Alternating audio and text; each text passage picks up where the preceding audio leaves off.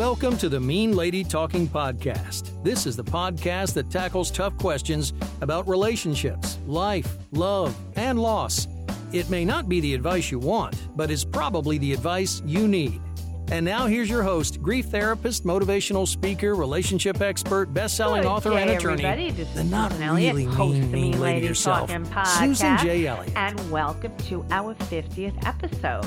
Yes, I know I've done like 73 shows, but I've done some episodes with series. And I might actually break this one into a series. As you guys know, I sit here and I just blather. So I may run out of time. I usually try to wrap it up when I see my little Audacity thing go to like 35 minutes. And unless I've been sitting here staring at the ceiling, that's about when I try to wrap things up. So if I'm at 35 and I haven't really said everything I've wanted to say, I will make this a 50th episode extravaganza. Thank you so much for your emails. Thank you so much for your reviews. I love my reviews. I just got three wonderful reviews. Thank you so much. I'm going to be putting them on the gettingpastyourbreakup.com website under the Mean Lady Talking podcast reviews. And as you know, you might not know, I don't know what you know. I'm an attorney, so in court, we're not allowed to be saying, you know, what people know. Because it calls for the operation of their mind. And oh, evidence, you can't do that. So anyway, let me tell you what's going on. MeanLadyTalking.com is coming uh, soon. I will let everybody know when that happens. I just, today, it's March 25th, I just spent eight hours or so going through 500 emails that I've had since like March 10th. I think March 10th was the last time that I responded to emails. Some people that I know, some people that I don't know, but I was finishing up my boot camp, starting in, I'm starting the codependency boot camp the first week of April, I hope. And I finished up my other boot camp. I officially ended it today. And because the summer heat really bothers me, I'm not going to be doing a boot camp the end of July or August. So if you want to be part of the May boot camp, please send me email, Susan at gettingpastyourbreakup.com or PM me on Facebook. Or if you're in the Facebook group, I'll be announcing it there first but the codependency boot camp sold out quickly and i expect that this one will sell out quickly because i'm not doing any more until october. I do payment plans and when people say to me oh that's too much money it's not for what you get and i never questioned. When i went to see john bradshaw i went to see stephen levine i went here i went there i ran all over the place doing my recovery. I never said oh my god that's too much money. I said okay that's what they're charging. I want to see them. There i go. People eh, have said that it would be a bargain at five times the price because I do pay a lot of attention to my boot campers. Anyway, that's what's going on in the Great Mean Lady Talking Queendom. And I wanted to say I did get email from you guys about the Chris Watts confession. I'm going to do a show on it, and I'm telling you, that guy is sicker than I thought. And it really it ticked me off for two things. First of all, he seems like he's enjoying himself up there in Wisconsin. You guys have got to not be so damn nice to him. And it, the man's a psychopath. He's an absolute psychopath. Anyone who could describe the way he killed his children, and poor Bella, who we knew she went through hell, but it was worse than we thought. She knew he killed her mother. She knew he killed his sister, and she knew he was going to kill her. I mean, her last words on the face of the earth was no, daddy, no. And what this man said was, I hope that people don't judge me in one moment in my life. If you kill your precious four year old child after killing her pregnant mother, pregnant with your baby, your son that you said you wanted, her sister who was adorable, and Cece I could tell had ADHD. She was like a bundle of energy. And I raised an ADHD child, and I know that they can be a lot of work, but she was also adorable uh, because a- my husband Michael was ADHD, and I know that ADHD people have a terrific side to them. I know Michael was just wonderful. And Cece was adorable, and you freaking killed him. And you don't want people to judge you on that moment And when you couldn't see his face, but I guarantee you there was no signs of life in his eyes when he said that. He's a true psychopath. And I don't care if he says, oh, I talk to Shanann every night and I cry every night for those girls. Screw you, buddy. Who cares? Anyway, I did go through the Nichol Kessinger interviews. I do think that they're both narcissists. I think they both have issues. But one of the things that I wanted to say was I will do a Chris Watts confession podcast. It's just so disgusting. I it took me days and I listened to it like four times. And it took me days to to go, wait, did he really say that? Wait, did he really do that? Before his confession, there had been discussion on YouTube. There was a, a guy in Australia that has a podcast called The Armchair Detective, and he had said he had a a show that was titled What the Shadow Saw and people were saying, "Oh, he they published it before he did and he stole it from them. I don't care." He was the first place where I saw this. And I didn't jump on the yeah, those are the girls bandwagon. He said there it looks like it looks like a kid got into the truck. And there was all kinds of speculation before. And I didn't think about it because to me it was too horrible to think that that lunatic put his dead wife's body in the truck with two live children that he was going to kill. It was actually something I didn't want to consider. I wanted to believe that he killed those girls in their sleep and they had no idea what was coming. The DA had said that Bella put up a struggle. And I had imagined she woke up while he was killing her and that she really didn't know what was going on. But now it's clear that she knew exactly what was going on. And it took him a long time to get out to that site. And she knew he had killed her mother and he knew that. And then he killed his sister. He buried a mother, killed his sister, put his sister in the tank and then he came back for her. And when I was listening to the confession, I have a Yankees blanket on my bed. And when he was doing the confession, he was talking about how they were carrying their Yankees blanket. And I'm looking at my blanket and I'm I'm imagining this and I'm thinking, oh my God, so horrible, such horrible. It became, it would be real without me having the blanket, but I was actually staring at my own blanket that he was talking about. And I was, everybody wanted to know what he really did, but much of it was much worse than we thought. Anyway, so then I was looking at this, I sat down, I was watching this Judge Judy show, and Judge Judy has gotten so cranky over the past few years that I've stopped watching her. And I started watching her before I even went to law school because I went to law school in 2000 and she came on sometime in the 90s. And when I would when I went to first year law school, all of the judge shows basically first year law school subjects. It's property, it's contracts, it's torts. So when I was in law school in first year, people would make fun of me because I would say, "Oh, there was a case on Judge Judy that's this there was this tort case, there was this contract case, there was this property case, and sometimes when I would be in a class, people would go, "Oh, uh, was this on Judge Judy?" And It's a Wapner. It's, very, it's definitely very small here. anyway, the last few years I haven't watched it as much as I used to, but there was this one case I couldn't couldn't even believe it because Judge Judy has gotten very cranky and she just because when you go on their show, if you owe the other person money, the show basically pays it. They pay for you to go out to LA they pay for whoever wins. And Judge Judy has been scammed a time or two. There was one case that people went on the on YouTube and they were talking about it. And I saw the case. Uh, the there were these teenagers. They were like early twenties, late teens, early twenties, and they made up this whole case about how he came in her apartment and they were partying and he threw a television at a cat and he killed a cat and he broke the television and Judge Judy actually awarded the girl money, and it turns out like the whole story was made up. None of the stuff ever happened, and they got a trip out to L.A. and they got money from the show and all this other stuff. So she knew that she'd been scammed at least once, but once in twenty something years isn't so bad. But it, I I would imagine it ticked her off. If she's anything like the family court here in New York says she was like, everybody here told me practicing with her that that she had a really good sense of humor, but she was really tough. But she's gotten very cranky. I wouldn't even say it's tough anymore, it's just cranky. So this woman First of all, she's living at home, he's living at home. So these two yahoos decide that they're going to date. Okay, so listen to this. She starts dating him in September. In November, he needs to borrow money from her. Why? Because Yahoo is not working and he is a meth addict who who is on the run from people that he has gambling debts to. Can you imagine? First of all, if you're going to pick a loser, you don't have to pick a loser who's un, who's an unemployed meth head with gambling people after him.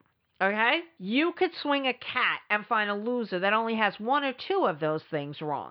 Living at home, no job, meth head, gambling people are after him to break his kneecap. So she pays him a thousand dollars. He cops to a thousand dollars. Judge Judy didn't care. She's like, You're not getting a thousand dollars. She's trying to teach her and I understand this. I mean I understand this. I see judges actually do this in court where they'll say, why did you give this money to this person? How could you possibly have an expectation of payback when they didn't have a job and they're all messed up. And why are you dating somebody who lives at home, doesn't have a job, has a, a meth problem, and a gambling problem? Why? I have a feeling you did not do your standards and compatibility inventory from getting back out there. Now, how many times I want to tell you guys that getting back out there is not a dating book? You should be reading it and committing to those standards in your inventory long, long, long before you ever get to dating. So, Miss I have no standards goes out there and now she's a thousand dollars in the hole and Judge Judy doesn't want to hear it. And he copped to, to the thousand dollars. Judge Judy was like, mm, nope, you're not getting it. So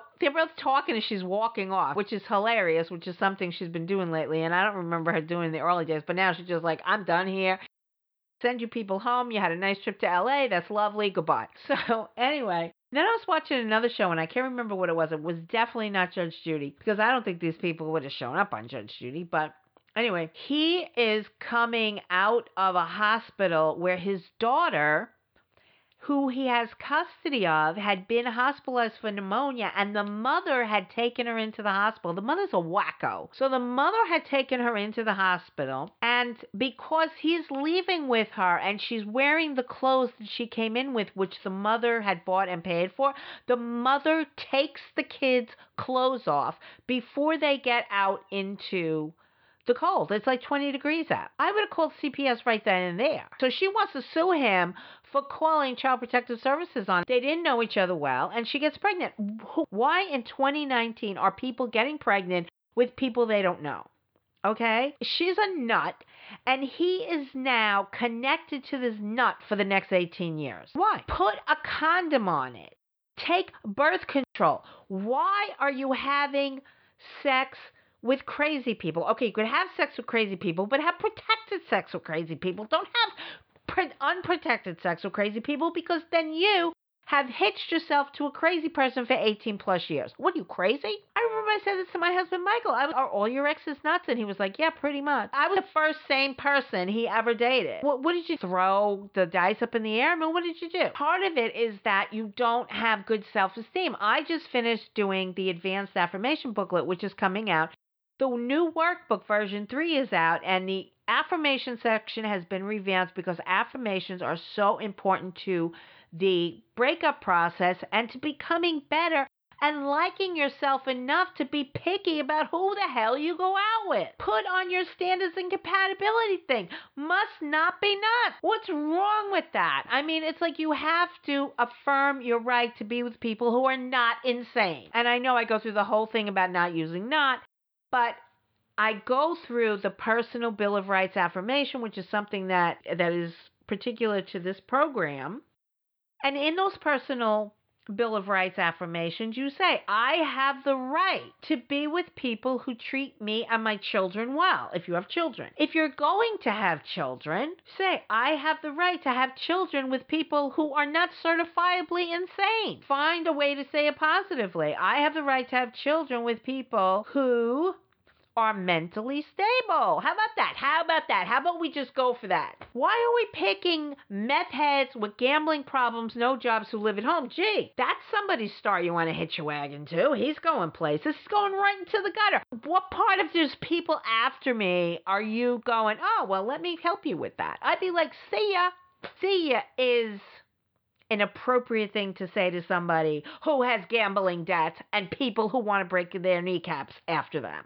But it probably won't hurt because I'll be on meth and I probably won't know and mom and dad will take me to the hospital because I live with them. Loser, loser, loser. You could find a loser with just a meth problem. You could find a loser with just a gambling problem. You could find a loser with a legal gambling problem so that the lottery commission is not out to break his kneecaps. You could find a loser who's living at home with no job and doesn't have a meth problem and doesn't have a gambling problem.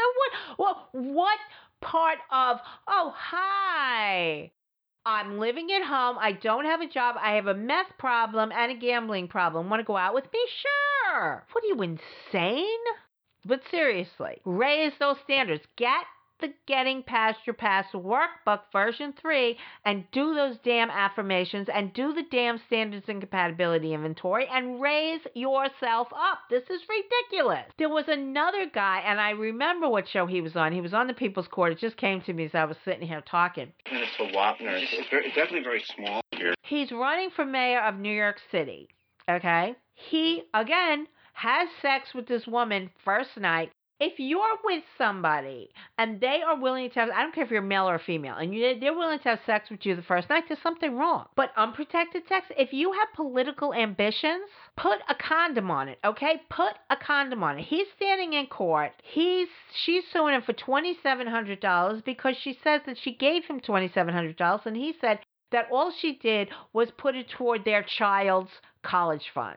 Okay? Another woman, totally out of her mind and he is running for mayor. Now, the judge said that he owed it to her. But uh, I'm like, what kind of idiot are you? Exactly. I don't want somebody who can't keep it in his pants for one night running New York City. They're running right into the ground. If this is the way you run your personal life, I don't want you running my city. No. And I won't get into guys who have all these other personal problems because I don't think they should be running things either. So, Anyway, that's all floating off the top of my head stuff. Something else that I wanted to talk about was how you get and I don't know if this is going to be like a good 50th episode or not. I'm just ranting over here because people are so stupid. I mean, I have been doing this program for a long time. When I went to law school in the year 2000, I thought I was done with all of this. I thought I was done. I remember I worked for emergency services for a long time. And we used to call it enabling services because you could call up and say, I broke a shoelace, I broke a nail, I don't know what to do. And we had clinicians who would say, Oh, you poor dear, go to the emergency room and I'll meet you there. And they'd be up there for six hours evaluating somebody who had a broken shoelace or a broken nail or something stupid. There were people who were in the mental health system that there was seriously nothing wrong with other than they had nothing better to do. There was a couple there because we had a clubhouse, of course, we had a clubhouse. So we had the agency and they went to day treatment and they went to see their counselor and they did this. They spent all day there. And then we had a clubhouse because why not? And in this clubhouse are these two people and they decide and they don't have schizophrenia, they don't have borderline personality, they don't have anything like that. They're just people that go there for, for therapy and for some reason they decided that they're so screwed up they don't need to work. They're collecting SSDI. This I have lupus and I have terrible issues with my back. I have chronic venous insufficiency. I've and I wouldn't even think about applying for Social Security disability. I have friends who are Social Security judges that I went to law school with. I know the ins and outs. I know how you can actually get it approved, but I'm not going to go through that. So I was on site one day and they came over and the guy's name was David and I said, "Hi David, what's going on?" And he said he told me he was having trouble with the girlfriend and then his story was his father was an alcoholic, so he's ACOA and his father once hit him with a fireplace poker. Once. Once hit him with a fireplace poker. And I would be sitting there and I'd be thinking, you know what, dude? My mother broke a freaking broom over my back when I had the flu and I was 16. Okay? And when she was done beating the crap out of me, so the entire one side of my body was black and blue and swollen, she went back for the mop. And you're complaining to me that your father hit you with a fireplace poker when you were 18. That like ruined his whole life. And I was like, dude, like, get it together. So at that point, you know what? I'm going to law school. I'm not dealing with this anymore. I'm just not dealing with. it. I can't listen to this. So many times we called emergency services enabling services. I used to work Friday and Saturday Saturday night overnight, and I worked with this guy John, and I always drove my Harley in the summertime, and we worked 12 hours, and they would call up on a Friday or Saturday night, and they would say who's on because they knew all of us. Neither John nor I was going to enable anybody. Say, is this Susan? Yep, this is Susan. Who else is there? John then I would say which John, and I would say which John, because I think we had three or four of them, and it would hang up because John wasn't listening to their crap either. I loved the schizophrenics, and I'm not being sarcastic about that. We had some schizophrenics, and in both agencies that I worked for, we had schizophrenics that were directed by the team to call emergency services, let us know what was going on, talked to us before they went to bed. These were people that were trying to live on their own. I love working with schizophrenics, and every single one that I worked with, I felt sorry for. I, I, I know the pain, I knew the suffering. It's an awful, awful, awful disease. And I always wanted to help them. And when I was leaving, I was going to miss. And going to the emergency room for people that was seriously in psychiatric urgency, somebody who was going to kill themselves, or when they would bring the teenager who was the identified patient. And I would dig into what was really going on in the family. That stuff I loved, absolutely loved. But the other stuff is just old banal bullshit. And I was like, you know what? I'm not doing this anymore. I'm not doing. I'm going to law school. I'm gonna be like Judge Judy. I'm gonna go to law school and the hell with all this shit. And then I couldn't put it down. Be- and it's not because of people that go their entire life into counseling services because they got hit once with a fireplace poker. And this guy was so big, like he was like six foot three. And I said to him one day, I said, David, how big was your father? And he told me his father was five inches shorter than him. So why didn't you take the poker away? I'm like, why are we still talking about this damn poker? So you have to get off the dime. You have to care about your therapy. And I said on the other one of the other podcasts, and I got email about this about firing clients. And I haven't fired many clients over 25 years. I really haven't. I have worked with people who ran out of money. I've given every client I've ever had more than an hour, almost every single session. And I give a lot, a lot, a lot to my clients, to my boot to my seminar, to my workshop.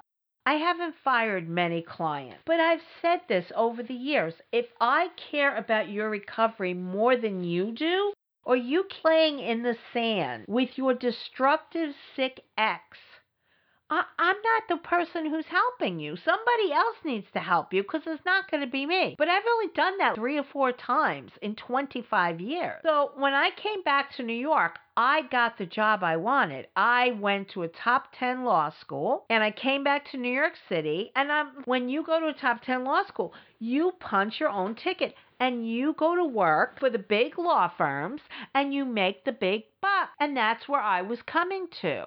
And I left California in 2000. I practiced in Texas because 9 11 happened uh, the day before our on campus interviewing. So my plan was to come back to New York. All my New York interviews were canceled. I couldn't get a job, and you have to have a job in your second year of law school. And going through and explaining, well, 9 11 happened the day that we were supposed to have on campus interviews. People don't care six years later, so I had to scramble. So I came back to New York via Texas. I had to take the Texas bar and I had to take the New York bar, which I did. And I came back to New York and I punched my ticket. I went to work for a top 100 law firm, international law firm. And that's what you go to a top 10 law school to do. And as soon as I got back to New York, as soon as I got back to New York. There were people who said, I had a friend in New York, they, they're going through a divorce. Can you help them? I went, You gotta be kidding me. You have got to be kidding me. And I started my classes.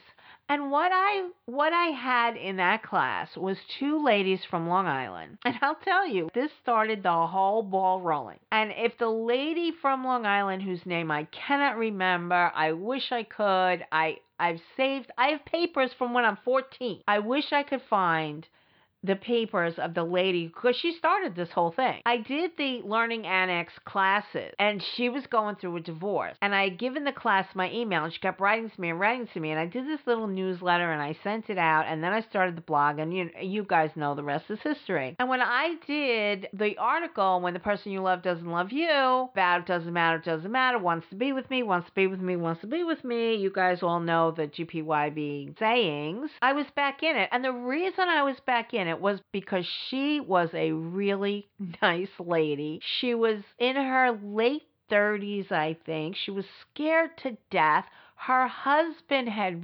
really, really done a number on her. And I'm sitting there at night doing my little learning annex. I think I was teaching boundaries and affirmations and goals, the standard stuff. And she kept writing to me. I wish I could remember her name. If you're out there, please let me know who you are. You were like so instrumental in this whole thing. And I kept feeding her advice, but I was working all day as a lawyer and I, I couldn't let it go. I couldn't let it go. And this this wasn't people who were malingering. When I left emergency services, I was burnt out. I mean, I didn't want to listen to David and his stupid story about the fireplace poker anymore. I mean, I had been in therapy. I had talked about the broom incident once or twice. I didn't make a career out of it. I didn't collect Social Security disability out of it. I used to ride up on my Harley, and I'm like five foot one. So it's like these little tiny ladies getting off this Harley, and they would look at me like with these big eyes, and I would say,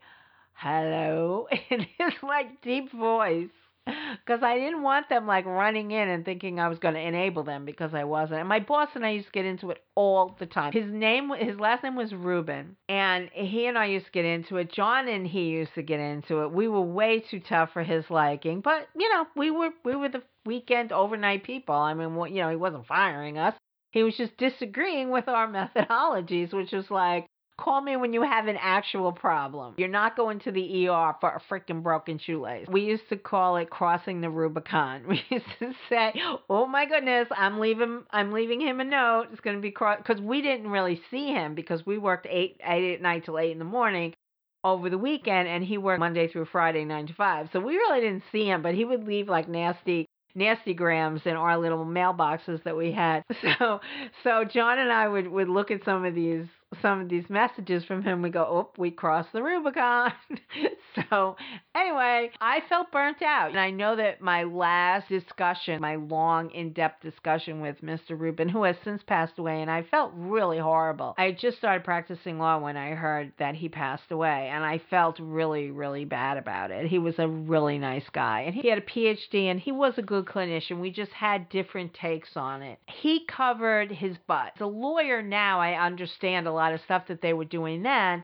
But at the time, people were playing with the system and I didn't like it. So when I came into private practice, and I did private practice back then, I had my own practice on the side, but it was mostly grief and families. And I did a lot of foster families because I was in the foster care system and I know the dynamics and I was really, really interested in it.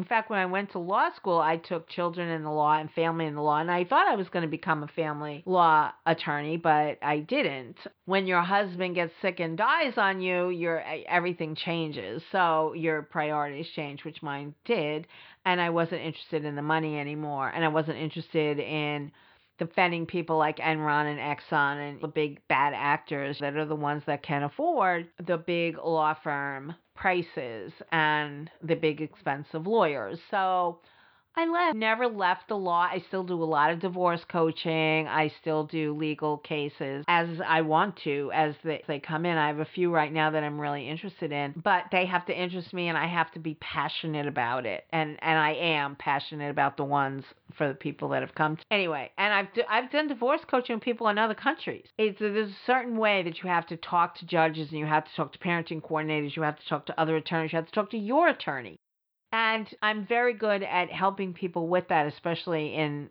divorce, custody, and child arrangements, all those kinds of things. But I had decided that I was putting this all away and it just it wouldn't let me go away.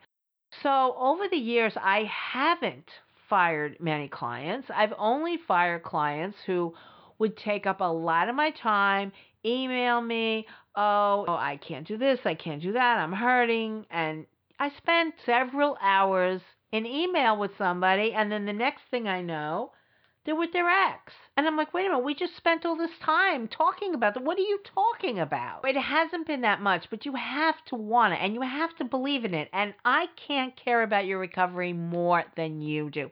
And I am urging people, please, please, please, when I came out of this divorce that led to all of this stuff, that led to getting past your breakup, I was a broken person. I had nothing.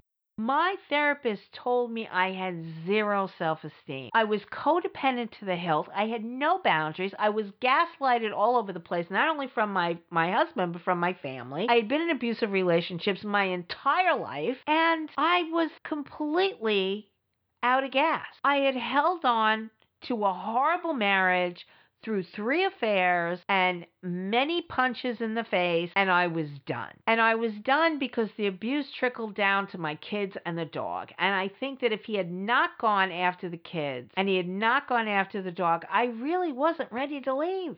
I really wasn't. But it became the thing to do. And then my plan was okay, I'm going to leave and I'm going to scare him because the other times that I was going to leave scared him. And then I will tell him, well, I will come back if you promise that you will never again abuse the dog and the kids. Now, I knew absolutely from him having abuser's remorse with me where he's crying. I know I was dreaming about you, and you're the only one I'll ever love, and ba ba ba ba ba, la la la la la stupid, stupid, stupid. Anyway, my plan was I'm going to tell him I'm serious about this. And if you want to come back, you have to promise me that you're not going to touch the kids with a dog. You're not going to march those kids down the stairs at midnight when you come home and you think that there's a Fisher Price toy somewhere in the house that they need to pick up. That was just complete and utter nonsense. And I couldn't see my kids growing up with that. And he had hit my older one in the back with a curtain rod and left a mark. And I was like, you know what? I'm done. I'm done because the abuse is now coming down to the kids and the dog and I've had it. And my plan went to hell because he didn't want to come back. When I was giving him the rules, he was basically laughing at me because he had no plans of coming back. And I'm freaking out. I mean, absolutely freaking out. Like, what do you mean? What do you mean? I'm holding on to him on the stairs. He's going out the back door. And we had three or four stairs that went down to the back door. You came in the side door, you go down to the basement, you could go up into the kitchen. So he was leaving and he's going down to the side door and I'm hanging onto his arm and begging him the cheater, the abuser, the gaslighter, somebody who came in with a suit jacket with the person who would be his second wife, her kids' school pictures in his suit jacket. He did that when we were still together, and he told me he had gone to a union meeting that night, and I was like, I knew she wasn't involved in the union except being a union member.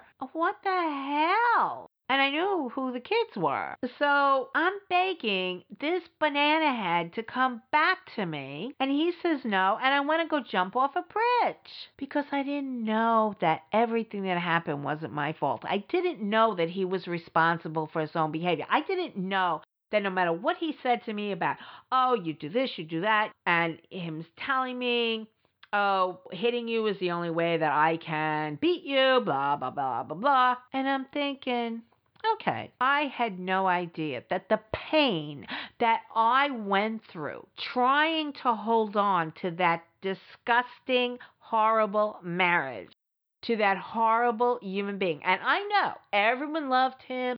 Oh, when he passed away, there were lines around the block. Everybody thought he was the freaking second coming. I know Angel on the street, devil in the house. I would go to parties with him, to his friends, all his friends, and he would do the I'm the comedian in the middle of the room. He would entertain everybody. Everybody loved him, and I'd be sitting there. And then we go home and he'd fight with me for three hours. And when I would try to say something, all of a sudden it was 11 o'clock and shut it, shut it, shut it, shut it, shut it. That's what he would say to me. He told me what I was thinking. He would get mad at me for what I was thinking, even though I wasn't thinking that. And then it would magically turn 11 o'clock and he would turn into a pumpkin and we would have to go to sleep. And I'm begging for that crap to come back to me. nay, nay, nay, nay, nay, nay, nay, nay, nay, no, no, no, no, no, no, no, no, no, no, no, no, no, no, no. Pick yourself up. If somebody doesn't want to be with you, if somebody says, I want a divorce, I want a separation, I want a breakup, I want this, I want that, okie dokie, bye.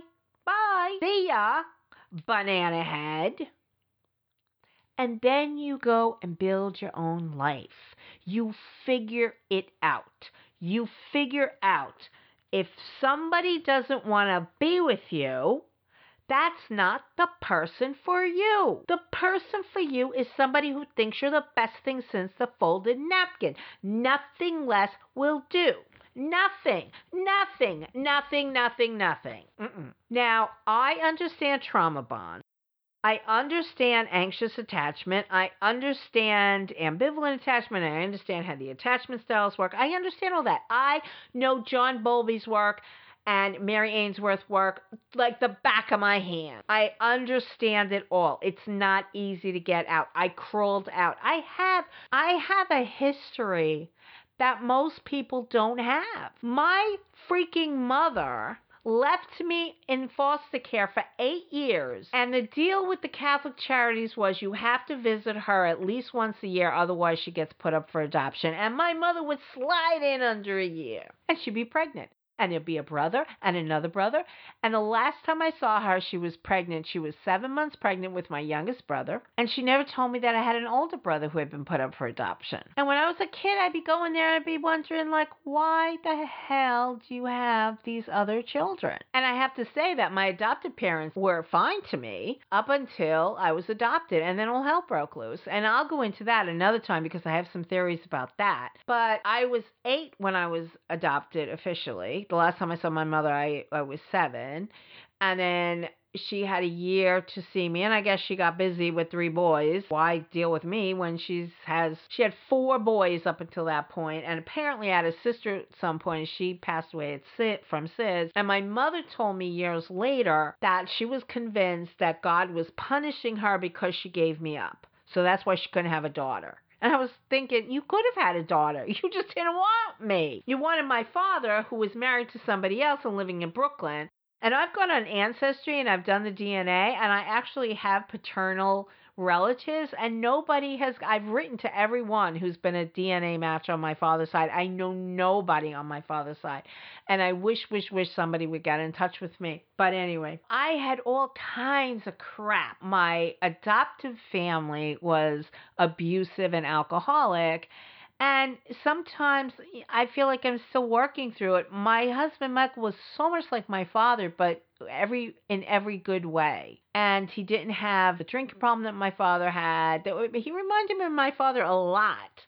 And it took me years to kind of work out my relationship with my father, with how I felt about my father. And I've done that. I've done all that work. I mean, I've had a lot of work to do. I had to be told at 30 years old, nobody has the right to put their hands on you. I didn't know that. I kept being told it was my fault. That breakup was the absolute best thing that ever happened to me. Absolute. And every single part of getting past your breakup are things that I have done. And I put this together and I shared it with other people, and then it worked for them, and it worked for them, and it worked for them. I didn't think that it was going to work for other people. I thought that I was loopy and loony and unique, and I wasn't quite sure what was going on. But I crawled out of that wreckage, and you can crawl out of your wreckage, no matter what it is.